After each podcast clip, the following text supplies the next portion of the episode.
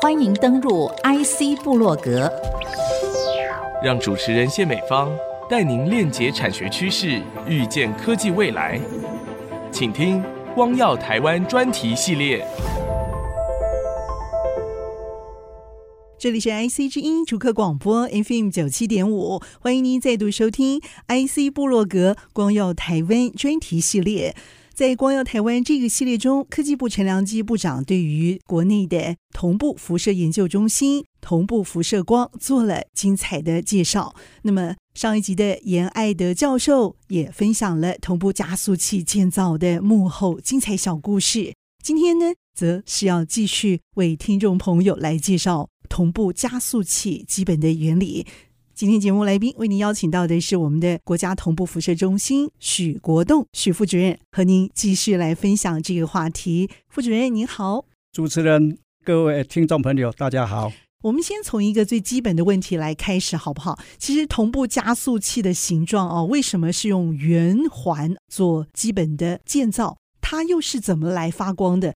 我们先从发光原理开始好了。譬如说，我们爱惜之音，我们在录音室里面录的音。然后传送到这个发射台，发射台然后再上这个九十七点五 Megahertz 这个载波以后，这个信号就送到天线。然后因为你信号送到天线，天线上面的电子就会随着这个信号摆动，摆动它就会产生电磁场，然后电磁场它就会辐射出去，这个是一种电磁辐射。那但是因为天线里面的电子是束缚在这个天线这个金属里面，来回摆荡，辐射出去。那我们加速器发光的原理，是因为我们那个电子哦是自由电子，是没有被束缚在一个金属体里面的。那当有加速度的时候，我们从静止，然后开始速度慢慢提升，用什么电场加速之类的东西慢慢提升，然后它就开始慢慢产生辐射。那基本上它的辐射的图形哈是属于那种甜甜圈状的。好，那电子的速度慢慢的增加，在接近光速的时候，它因为相对应效应。它整个那个形状会变成类似圆锥状的，会往前辐射出去。如果你电子经过转弯的时候，它就从切线方向出去，这个就是所谓的同步辐射光。同步辐射光基本上是这样产生的。那我们同步光事实上发展从早期到现在，在一九四七年第一次发现，在同步加速器里面发现的，所以它的命名叫同步射光。后来经过演进哈，在一九七零年代哈，后来发现同步辐射光很有用，是在那个时候，那个时候有高能物理的加速器嘛。它会也会产生同步射光，后来就有人把它引出来用，哦，就是伴随着高能物理实验，然后使用那个加速器产生了同步射光进行实验，哦，那个我们号称是第一代的同步无射。后来在差不多八零年代就有专属的同步无射加速器被设计出来。那时候设计的话，哦，当然放光主要是靠这个电子转弯，就是所谓的转弯磁铁、偏转磁铁放光。但是一般来讲，这个加速器，哈，刚刚主持人提到了所谓的是一个圆环。但事实上，这个是假象。刚开始发现同步辐射的时候，它的确是一个圆环。那后来你为了要把光引出来嘛，所以事实上是一个多边形。总体的形状是一个圆环，但是仔细看的话，会发现它其实是多边形的。哎，是是多边形的。Okay. 圆环是因为它比较容易可以做一个弯角的处理，以至于这个光可以截取吗？哎，是没错，哦，真的是这样。OK，它这样子做了一个多边的一个转环的一个设计之后。我们可以把这个光去 catch 出来，因此也可以做多方的应用，好像是一个呃圆环的一个补光器一样啊。我把它暂时的绑在这个圆环的跑道里，但是我需要用的时候呢，我就可以在它一样跑的高速的这种速度里头去 catch 出来，甚至把它导引出来到我要应用的地方去，对不对？但是这个部分它怎么又会主动发光？可是这东西怎么能够继续发光呢？它循环不息吗？它不会停下来吗？同步射加速器光源哈，我们通常称它为储存环，就是把电子储存在里面。放光的时候会损失能量，当然我们需要有那种补充能量的装置，所以我们里面会有高频系统、高频枪，用高频枪产生的交变电磁场，损失多少那就补充多少。所以那个在我们同步加速器光源里面，它能量是维持一定的，然后光是源源不断的一直放出去，光的量是一定的，对不对？缺失的时候。就是您说的这个磁铁吗？这个储存量的东西，它可以继续释放吗？对，等量的释放，因为它一转弯有加速度，它就放光。原来如此，是从什么地方字体发射出来？加速器里面哦，我们通常放光有两种元件，一种叫做转弯磁铁，哦，就是这种切线这样转弯它就放光。不过一般来讲，我们这个台湾光子源基本上是属于第三代的先进加速器，放光除了这个转弯磁铁放光以外，哈，其他的是所谓的所谓的插件磁铁。插件磁铁是至少把那个转弯的动作变成扭摆型的，就是我们一般转弯就是只要磁铁 SN 级。然后这个有磁场的话，哦，电子荷电力，这电子过去就会转弯。但是我们是用交变这个交替的，就是 S N S N S N，这样它的极性就交替，然后排列。所以电子过去的时候，它会像蛇形，它会扭摆。然后放出去的光的特性，我们还可以控制它。事实上，我们这个插件磁铁还有两种，一种所谓真频磁铁。增强放光的高能量推哈，然后另外一种英文叫做 undulator，实际上它也是牛摆的意思。OK，我们这个叫做聚频磁铁，它这个放出去的光哈，不同磁极放出去的光，它会产生建设性干涉。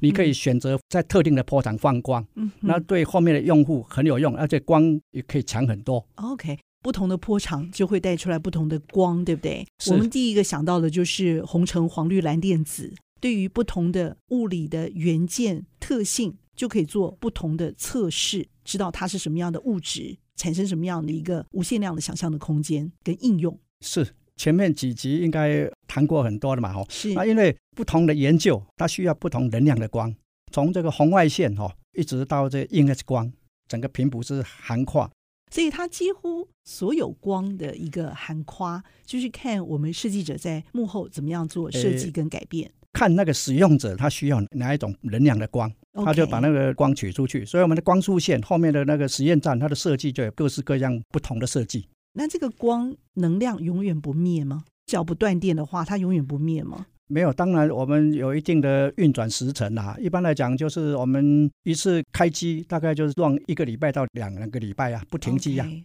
对用户来讲哦，对研究者来讲哦，他不希望他的实验被中断啊。但是我们的机器有时候要维修啊，一星期或者两星期会停机一下下。我跟一般人一样，听到辐射这两个字哈，会想到核能辐射的问题，会有一点点心里头怕怕的。那么今天借这个机会，也要请我们的许富帮听众朋友也帮我解惑了。同步辐射的辐射会不会有危险？那么跟自然界的辐射会有什么相同或是不相同之处？我们自然界的辐射很多，像阳光也是辐射嘛，哈。然后像这个里面日光灯，这个也是辐射嘛。然后像柜台的那个天线辐射出去的电磁波也是辐射。那我们一般来讲，辐射哈可以分成两大类，一种叫做游离辐射，一种叫做非游离辐射。像这种无线电波啦、四 G、五 G 这种手机的这种基地台电磁波的辐射哦，属于那非游离辐射。嗯嗯。哦，非游离辐射一般的损害很小，那有些是心理层面的问题。那我们现在谈到游离辐射，游离辐射就可以让这个原子跟电子分离的。游离辐射会一般的伤害，像我们一般的 X 光，你去医院照 X 光的话，都要到一个屏蔽屋里面，那个是属于游离辐射。刚刚谈的，一般来讲说，谈到核能辐射还有同步辐射的辐射，因为能量比较高，它是属于游离辐射。但是，一般核能的话，一般来讲都是核子反应嘛，譬如说分裂的反应炉，或是核融合的反应炉，它产生的核种出来。但是核能辐射有个高强度。而且出来的那个核种，就是产生它核反应以后的产品哦，它的生命期很长，是几千年、几万年到几十万年的核废料，非常不容易处理，所以大家对它害怕是有道理的。但是也不代表不能处理。当然，现在大家谈核色变了哈，那这个大家都要努力。至于说同步辐射的辐射哈，同步加速器因为是电子加速器，在加速器本体里面哦，辐射是蛮强的。但是因为我们外面有一个屏蔽体，屏蔽住。是，基本上那个辐射在屏蔽体外面，基本上它是背景辐射。背景辐射就是我们大自然界有一些放射性元素存在，然后还有太空来的宇宙射线，那个是属于背景辐射，也是游离辐射。嗯，它那个量很低，那一般来讲是对人类的健康还不至于产生太大的问题。同步辐射它基本上是没有这一方面的问题。去医院里面照 X 光。照射的时候，被照射的人在里面嘛，对、哦，然后操作员也是要在一个屏蔽门外面嘛，才有办法使用嘛。那、嗯、基本上呢，对人类还 OK 啦。嗯，哦，比如说你你到机场去哈、哦，也要照 X 光啊，很多场合要照 X 光，虽然不要照是比较好啦，但是基本上没有什么危害啦。嗯、我们同步射加速器哈、哦，在我们的研究中心里面哦，事实上只有加速器部分哈、哦，跟那个光束线部分哈、哦，有游离辐射的存在。那基本上我们的屏蔽墙哈。都有足够的屏蔽防护。基本上我们在我们人的工作区域或是科学家做实验的地方，基本上那个是跟背景辐射是一样的，基本上是不用担心的。副主任，我想请教您，坐落台湾望向全世界，我们更关心的是它终端应用扩大这样的一个部分，如何去产生经济的效益哦？那么在整合许多尖端技术这个领域部分，带我们来分享几个重要的发展项目。以我们台湾光子源为例，它事实上整个加速器的结构结合了一千多块大大小小的磁铁。那这个磁铁的话，当然你要怎么排列？这个就是所谓加速器的设计，这个需要依照这个加速器物理的原理去优化它的排列组合，达到你这个加速器设计的目标。比如说加速器哈，因为它有一个是能量啊，那一个是所谓的发射度，发射度决定到这个加速器的性能。那这个发射度代表电子束的截面，还有发射角的沉积。这发射度越小，它光越亮。那我们 TBS 台湾光子源目前是啊全世界几座在运转中最亮的光源之一。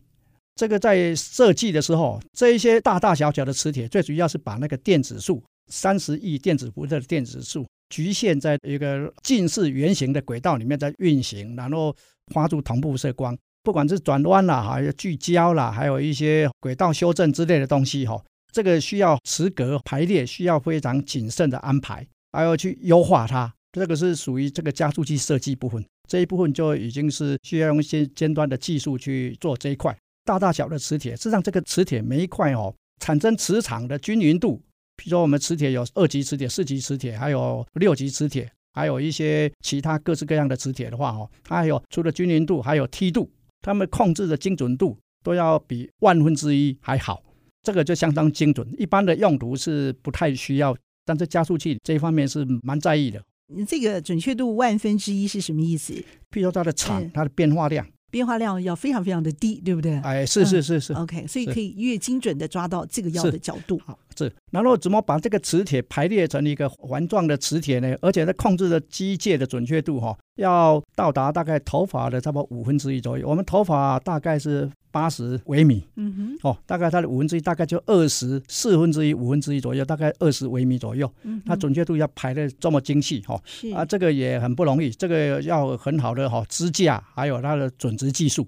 换句话说，我们可以让这个光精准的射程啊，射出去到应用的领域或范围，是就是因为靠这些大大小小的，您说有上千个磁铁来做排列组合，对不对？是。是 OK，这个精准度的设计越巧妙。误差值越低，它就能够做越精准的性能，性能越好的加速器，性能越好的加速器，所以这才需要这么多大大小小的磁铁嘛，对不对？这是设计的问题对，太好了，太好了。当然加速器大，它磁铁就多了；加速器小，它磁铁就少了。这是这是设计的问题了。它的发射度多少要定义好，然后电储存电流多少，那是先有一个目标，然后再去设计的。太好了，其实你不觉得这是啊，所有的我们的高科技产业里头最有吸引力的一道光吗？不是这些磁铁的话，这些光没有办法被精准的去捕捉，而且做应用。磁铁在加速器里面非常重要，还有其他相关的那种尖端技术的使用哈，所以我们台湾光子源使用超导高频系统，它有超导高频枪。当然，台湾这个没有超导材料这个产业啦，当然这个超导高频枪是从日本引进的啦，但是超导高频枪哈。它的需要低温的环境，然后需要去控制它的一些操作的参数。超导高频枪需要哦打进那个高功率，然后里面高功率的控制啊，比如说高频枪哦内部的电场的强度，还有它的相位，需要非常精细的控制。这个都是我们同仁自己要去完成它的。然后运转操作要让它可靠。我们目前台湾光子源哦，应该是世界上我们的超导高频系统运作最顺畅的哦，最可靠的。超导高频哦，这个部分我们也来了解一下啊、哦。这个纯粹是要做补充能量用的，补充这个损失，因为放出同步射光损失能量的电子，然后把能量补充回来，让它储存在这个加速器里面的。是，就好像我们需要睡眠一样啊。那这个部分您是不是还有其他的项目要介绍？啊，有啊，我们在 IC 之音隔壁的工研院，我们有那种磁铁电源供应器是委托他们做的。哦，两侧两侧中心，哎，对，我们有相当多的那种小电源供应器是委托他们做。一般我们在产业界用的电源供应器哈，不需要太精准，可能千分之一的准确度就够了。哦，但在加速器里面是要比万分之一好。委托的工研院哈，帮我们做了很多那种 ppm 等级的哦，这个电源供应器。标准很高。等级加速器需要，别的行业比较没有这个需求，特别的行业才需要。所以差之毫厘，谬以千里。我想台湾同步加速器有一个重点呢，其实蛮有意思的。我们并没有建造昂贵的高能量同步加速器，确实可以运用中能量的加速器，就发射出极高亮度的同步辐射光，而达到世界最亮这样的一个成就啊！只有你们能够办得到，这是如何办到的？这个哦，我解释一下。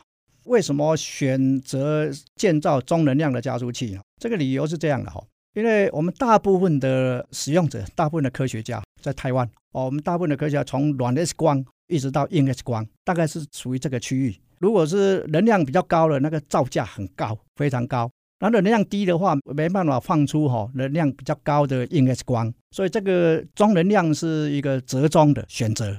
所以用这个中能量的同步加速器光源呢，它可以满足大部分的用户的需求。当然比较特别的还需要其他的了。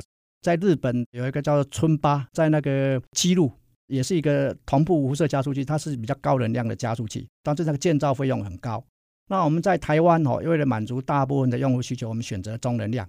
那当然这个也跟建造经费也有关系啦。这个是我们可以 manage 的经费，然后还有另外整体营运的成本，中能量是对我们是最合适的。是。那至于说全世界最亮，这个我们当初机器设计的时间点大概在二零一零年前后，那时候我们设计是采用全世界最好的技术，然后去设计一些加速器。那我们当初设计的时候，这个发射度哈已经是排行到全世界很前面了。通常我们亮度是指单位时间。单位啊面积，然后单位张角，单位的平宽里面放出哈多少光子哦，是用这个当单位的。这个当然跟发射度有关系，如果发射度越小，它亮度越高。然后当然这个需要很复杂的这个加速器哈物理哈，就是刚刚提到了那个一千多块磁铁，需要去优化它的排列组合。整个当然建造的工艺技术啊，这个要求很高。这个整个机械的精准度、尺寸的精准度要小到头发的大概四分之一左右。才有办法达到这种亮度。这过程当中一定有一些你难忘的小故事，经历过低谷或者是关卡，看到隧道尽头的那道光，这样的一个过程。建造的时候，同仁相对的都很拼哦，因为我们那个地方很小嘛。后来是那个陈建德院士嘛，他想到一个办法嘛，就把我们目前有一栋建筑罩住，因为要盖一个五百米的，我们那个地方那个 site 不够大，他后来就把整栋建筑包起来。但是问题又来了，因为我们有一座在运转中的同步加速器。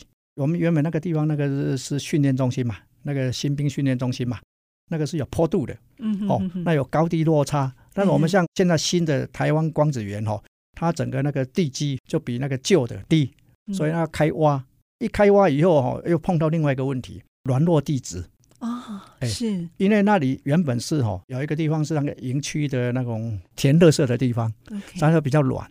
哎，后来我们就是上面铺的那种那种一米多的水泥，这样解决。因为我们加速器需要非常稳定，电子束需要震动，整个加起来要小于一微米，一微米大概就是我们头发的百分之一而已。那后来我们建造完在试车的时候，要碰到另外一个没有预期到的问题。我们真的团就是把我们的低能的电子数一百五十哈乘上十的六次方那个电子伏特的电子加到三十一电子伏特，这个加速器碰到一个问题，一试车的时候一直试的不顺，电子哦要在里面加速，加速到三十一电子伏特才有办法促进我们的储存环。